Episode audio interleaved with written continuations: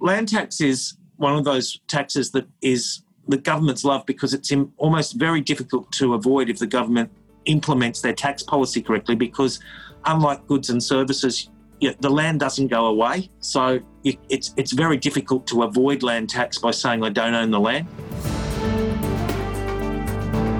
You are listening to Australia's podcast for accountants, Tax Talks, the podcast to grow your firm.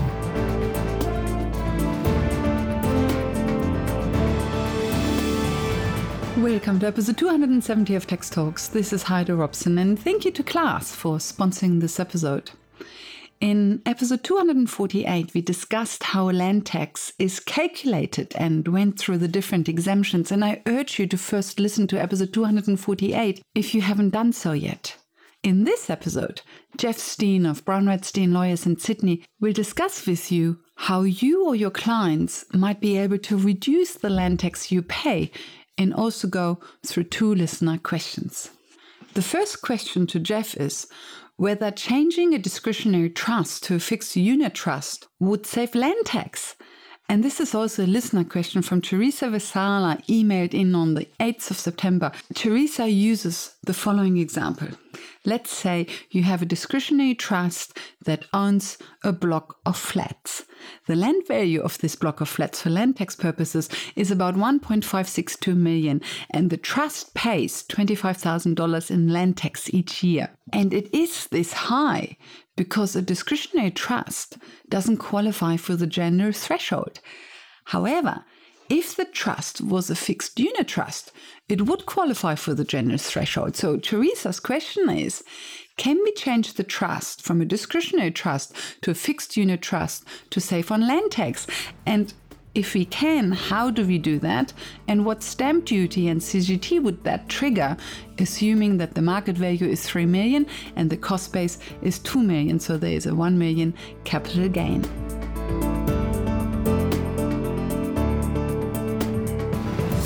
So there's a little bit to unpack there, Heidi. The first thing is, how is land tax assessed? And in part, the land tax has very little to do with the cost base and the market value. Obviously, Sharif has asked those so that we can comment on the capital gain. So the land tax is assessed on the value of the land, the unimproved value of the land, as determined by the valuer general or subject to appeal. The second thing then is, what happens if we're converting a discretionary trust to a fixed trust? So I'm not sure I agree with the comment that the fixed trust would pay no land tax, because the general threshold is less than 1.562 million. So if the land value is 1.562, you'd still get the land tax-free threshold, but you'd be subject to land tax in respect of the value over the threshold. You would pay less, land tax. But certainly the changing a discretionary trust to a fixed unit trust is a resettlement. It's a resettlement under almost every definition of what constitutes a resettlement. And so you would have a capital gains tax triggered, and in most situations there will be a stamp duty liability. There are some situations, and particularly when the OSR, the Revenue New South Wales first introduced the concept of having fixed unit trusts, that they would allow a trust to restructure without incurring stamp duty. But that concession period in theory has passed, although my understanding is that the Commissioner will still permit people to restructure for that purpose without assessing the trust as a resettlement. I see, but it's not certain that they will. So and there's no statutory basis for them to do so. Could you ask beforehand, before you do it, to see whether it would trigger it? Yes. What you would do is send to the Office of State Revenue all of the documents that you intend to do, and have them signed by somebody that is not essential to the transaction happening, so that if the Office of State Revenue forms the view that they should give you an adverse assessment, then you simply say, well, the person's never actually going to sign it now, so that thank you for your opinion, but we're not going to do it. And that's one way of getting an effective private ruling from the stamp duty's office. Hold on, tell me that again. So you prepare everything and you have it signed by somebody who's not privy to the contract? Well, it's not so much they're not privy to the contract, but that they're not essential to the passing of the land or the resettlement. So, for example, if you have a trust deed and the variation power requires the consent of the appointor, but it's the trustee that has to make the variation, then you might have the variation deed signed by the appointor to give consent in advance to the transaction, send that to the stamp duty's office before the trustee signs it, and because the trustee hasn't yet signed it, it's still able to be assessed because one party has signed the document, but the trustee may never sign it, which means if the trustee never signs it, the document never has legal effect, and therefore any adverse stamp duty assessment can be contested. Okay, and Revenue New South Wales or another revenue office, they will decide on these documents even though the trustee hasn't signed yet? Yeah, because the theory is that the documents are liable for duty or can be assessed for duty when the first person has signed it. Okay, so that's a clever way. You prepare everything, you have the appointer sign it, you send it in, you see whether you have to pay stamp duty. If you don't, then you go ahead and the trustee signs. And if it does trigger stamp duty, then you say, oh, sorry, the trustee doesn't sign, we won't do it. Okay, that's a very clever way. So that means if you do change from a discretionary trust to a fixed unit trust through the amendment of the trust deed, and let's assume stamp duty is not triggered, then you still have the capital gains tax. Correct. Capital gain on the 1 million. But however, eventually you would have to pay tax on the capital gain anyway. So you just bring it's a claw forward. Yeah, it is a claw forward.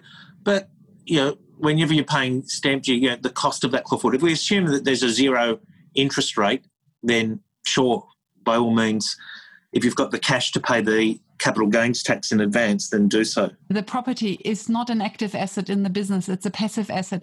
Is there a rollover provision somewhere in the Tax Act? Because to the best of my knowledge, all rollover provisions are for active assets. Is there one for a passive asset? There are rollover provisions for passive assets, but they only apply in limited circumstances. So, for example, investment asset and I roll it into a company in exchange for shares in that company, then I can get a 122A rollover. I can get rollovers for passive assets in family law breakdowns. I think when it gets destroyed, when there's an asset that is destroyed, or when it's resumed.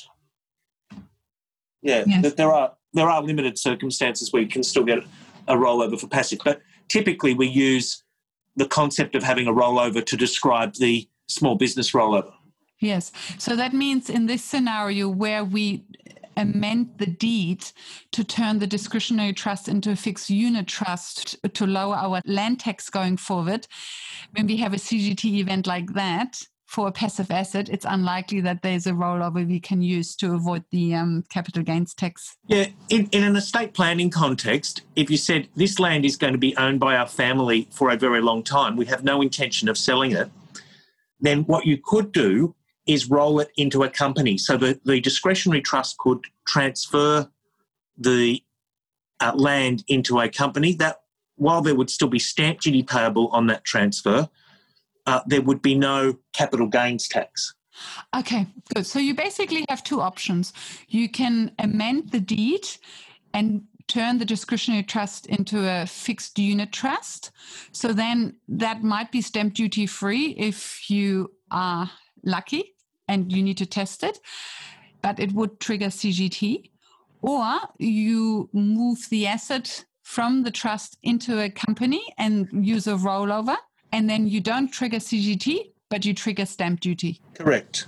So then the question is... And bear in mind that it's got to roll into a company, not into a trust, and that once it's gone into the company, you cannot access the general capital gains tax discount going forward. Yes, of course, because the company doesn't qualify for the 50% CGT concession. Exactly. Good. So that means it's usually better to amend the trust deed and turn the discretionary trust into a fixed unit trust. Normally, yes. Of course, it depends on the size of the stamp duty and it depends on the size of the capital gain. It all depends on where the money is sitting. So that was the first way you can reduce land tax, by changing the type of trust, always assuming that it doesn't trigger stamp duty, because otherwise you basically kind of just shoot yourself in the foot.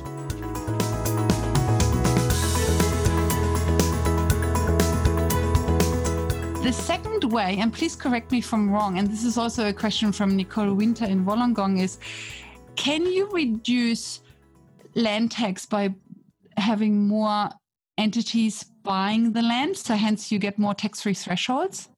Because it could mean that, and I mean, of course, it always means you're not negatively gearing, because if you want to negatively gear, for example, against your salary or so, then of course you want to have the title only in your name, because otherwise you lose half or a third of your negatively gearing. But if you're not negatively gearing, then it can be very advantageous to buy the property in your individual name with your company and your SMSF, for example. Yeah. Because you basically get 3 thresholds, or even 4 thresholds if you buy together with your spouse. Or if you then add adult children, you might get 4, 5, or 6 thresholds, depending on how many children you have. I might answer this slowly. So that the first thing is, if you have different entities buying different properties, then each entity for that different property will be entitled to its own threshold. One of the dangers in terms of having a joint ownership is whether the land tax office is entitled to assess the joint owners as only being entitled to one threshold in respect of that property. And when is that the case?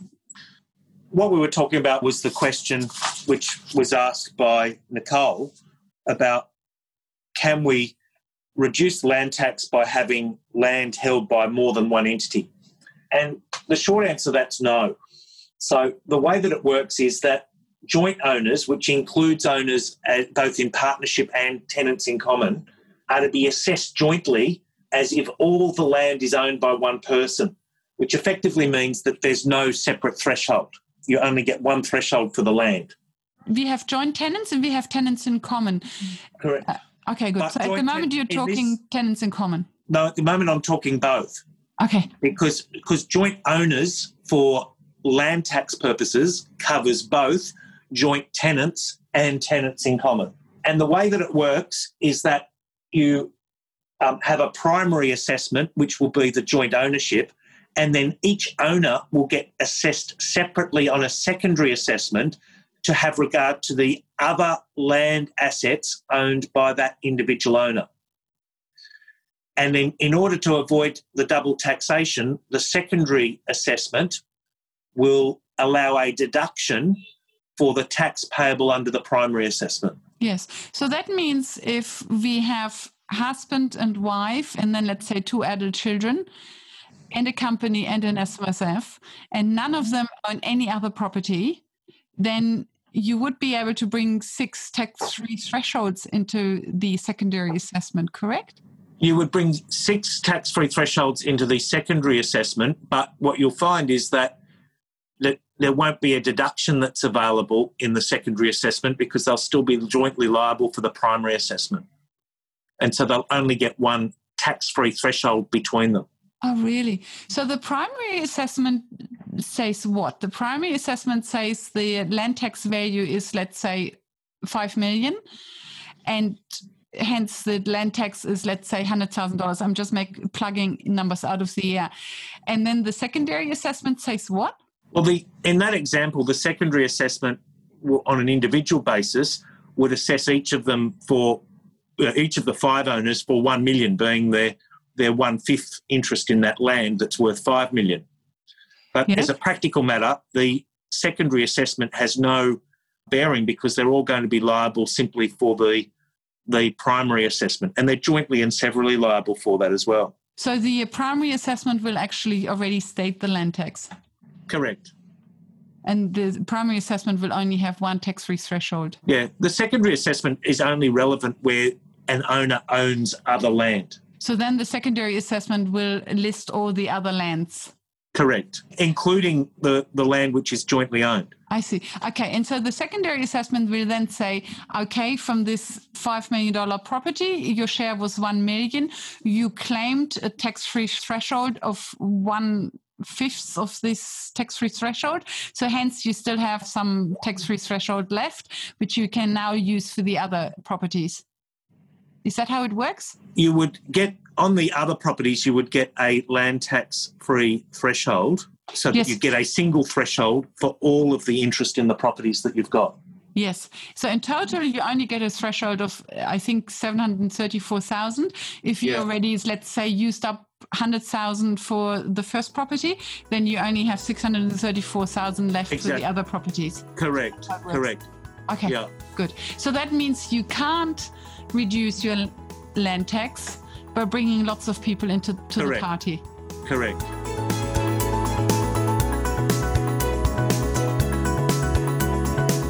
Third question, why is land value for land tax purposes so out of date? You know, the land value is quite low in comparison to the market value. The market value, people make inferences because the market value of a property is always the improved value of the property, whereas the land tax value is the unimproved value. But you're quite right. The valuations that are used usually lag, so that in times when market values are falling, what you'll find is that the land tax values are still artificially high because they're using prior year data. They always find that the land values look ridiculously low and, you know, disregard some, you know, variations in the market, 5% or 10%. I always think the land values look ridiculously low, and I'm talking half of what the land is actually worth, or less than half. Yeah, well, and you've got the opportunity to appeal the value.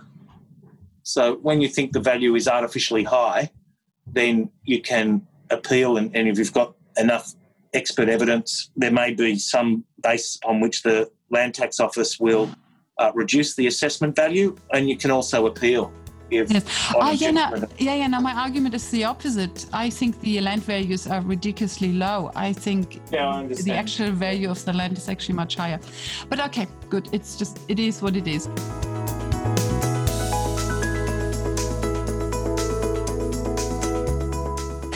Versus city. When you take an apartment block or a terrace house in the city, then the land value is a small portion of the market value because there's a lot of property on the land. But on the farm, most of the value would be sitting in the land. And so does this mean a farm worth, let's say, 7 million would have a much higher land tax value than an apartment block worth 7 million? Or actually, I shouldn't use the example of a farm because a farm is exempt from land, working farm is exempt from land tax. So let's say it's a hobby farm that is not operating. So a hobby farm worth 7 million would have a much higher land tax value than an apartment block worth 7 million, correct? Yeah, so what your logic is, when I take the improved value and I say the improved value of the country lot is 7 million and the improved value of the city lot is 7 million, then it's going to follow that it's more likely than not that the improvements in the city block will be a far greater value than the country lot. But, you know, if you ignored that and said, look, I've got land value in the city of 7 million for a big area and land value in the city for 7 million of a small area, then it's a bit of a trick question because they're both 7 million and they'll both get rated for land tax at 7 million on their unimproved value of 7 million. Yes. No, I meant the improved value. When the improved value is, so basically the market value is 7 million, then of course the unimproved land tax value would be much higher out in the country than in the city. Normally, but not necessarily. So sometimes you also see out in the city that people have built mansions as the homesteads and that the value that's being attributed to the improved value is attributable to the mansion rather than the land. But, you know, you've just got to do it on a case-by-case basis. A question regarding farms. Farmland is exempt from land tax when you... Yeah. And more accurately, it's land which is used for primary production and it has to be a dominant use. Yes. And so how much primary production do you need to have a dominant use? It used to be the case that if you could show that you had a dominant use alone, then it was okay. And a few years ago, there've been a couple of cases, and the government changed the law. There was a case for, I think it was Bob L up in the northern New South Wales, where he was doing primary production on land that had been land banked for development, and they brought in a rule that said something like this, that if the property has been rezoned so that residential is a permitted use of the land, then you need to show essentially a commercial working farm. But beyond that, what you're looking at is, for example, what is the revenue that's being derived from the land? So if you're saying, I've got some land and I'm getting, say, $10,000 of farm revenue, primary production revenue, and I'm also getting, say, $10,000 from allowing my neighbour to adjust some cattle, and I'm getting $5,000 because I live near a tourist destination and people can park their cars when they go to the market on the weekend, then what you're going to say is, well, the primary production is only generating, say, 40% of the income returned from the land, even though you might say that 75% of the area is being used. But the courts will consider all of those factors in terms of what revenue is being produced, what is the intensity of the use, so how many heads of cattle are being used, what proportion of the land is used for cropping. All those types of things will be considered when they come up to a decision, yes, is the land being used for the dominant purpose for primary production? I think with cropping, it's quite clear, because cropping is labour intensive, and no city dweller is going to have a hobby farm and do extensive cropping. But I think you have quite a few hobby farms by city dwellers who are operational farms, but on a very limited scale. And it's probably difficult to say where it starts and where it stops being a legitimate operating farm in the eyes of the Land Tax Revenue Office. Yeah, I'm just quite amazed by the number of city dwellers who have working farms within 2 hours of Sydney. Yes. But it's difficult to say that, of course, you can't say it starts at 20 heads of cattle or 50 heads of cattle or 100 heads of cattle. It's probably not possible to give some rough guidelines like that. Yes. Because, of course, it also depends on the size of the land. Yes. So it probably comes down to averages. If everybody has 20 heads of cattle per square kilometre, I clearly show my complete ignorance of farming. I don't know what an average, it probably also depends on the fertility of the land. But let's say the average in that area with that level of fertility and water, the average is 20 cattle per square kilometre, and then you only run one cattle per square kilometre, so then that would raise questions. But if you run a similar average per square kilometres like your other farmers in the area, then it probably is okay. Yes. Okay. Is there anything else with respect to saving land tax that I haven't thought of? No. The only other thing that's worthwhile talking about is main residences. Sometimes, so if you've got two properties, and this, I'm not talking about capital gains tax, main residence, just land tax.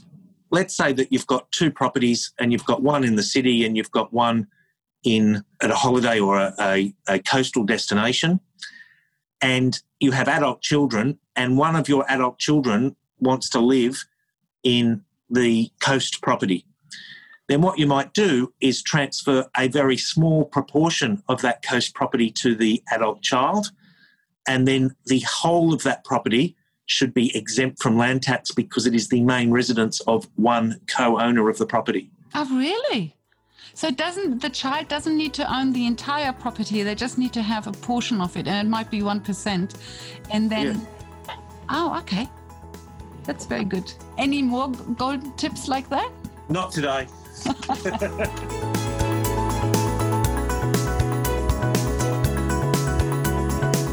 I think land tax is one of those taxes that is the government's love, because it's almost very difficult to avoid if the government implements their tax policy correctly, because unlike goods and services, the land doesn't go away.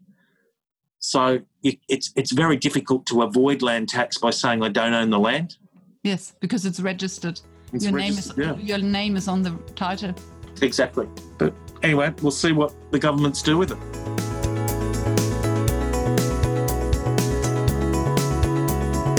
Welcome back. So there are ways to save land tax. You can make sure that the land qualifies for an exemption as predominantly used for primary production or as a main residence of one of the property owners.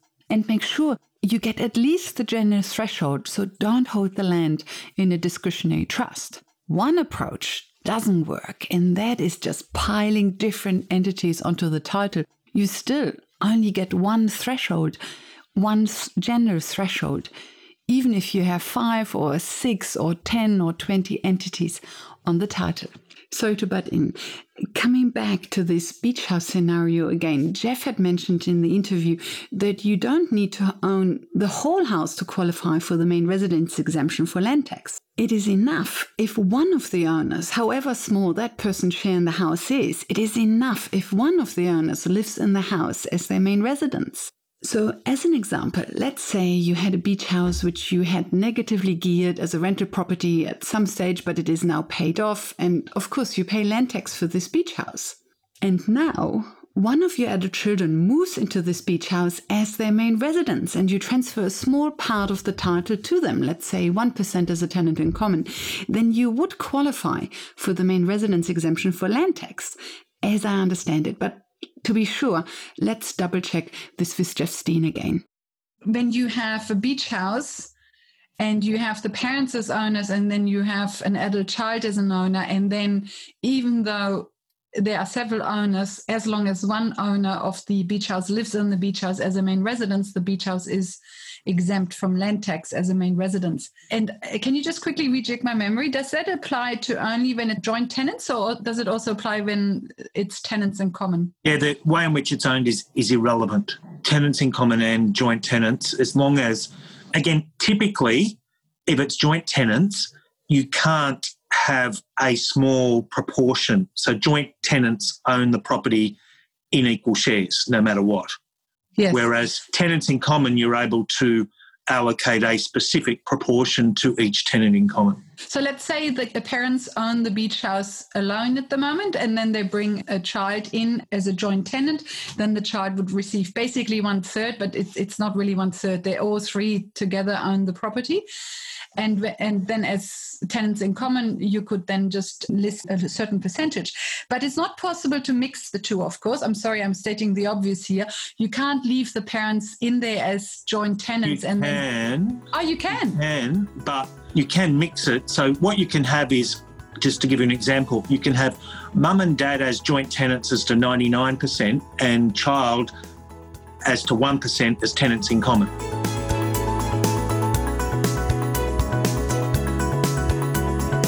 Looking ahead, 2020 is almost done and dusted. We looked forward to it with so much enthusiasm. This time last year, we had no idea what we were in for. But the tables will turn. We will start looking up in 2021. We will have a vaccine soon, and then all this will just be a distant memory. To give you a well-deserved break from tax and everything, you get your last Tax Talks episode on the 15th of December, apart from COVID-19 updates, of course. And this last episode on the 15th of December will be a new top 10 podcasts for accountants again. I hope you will like it. But until then, we will still have some work to do. Until then, thank you for listening, and thank you to Class for their support. Bye for now, and see you in the next episode.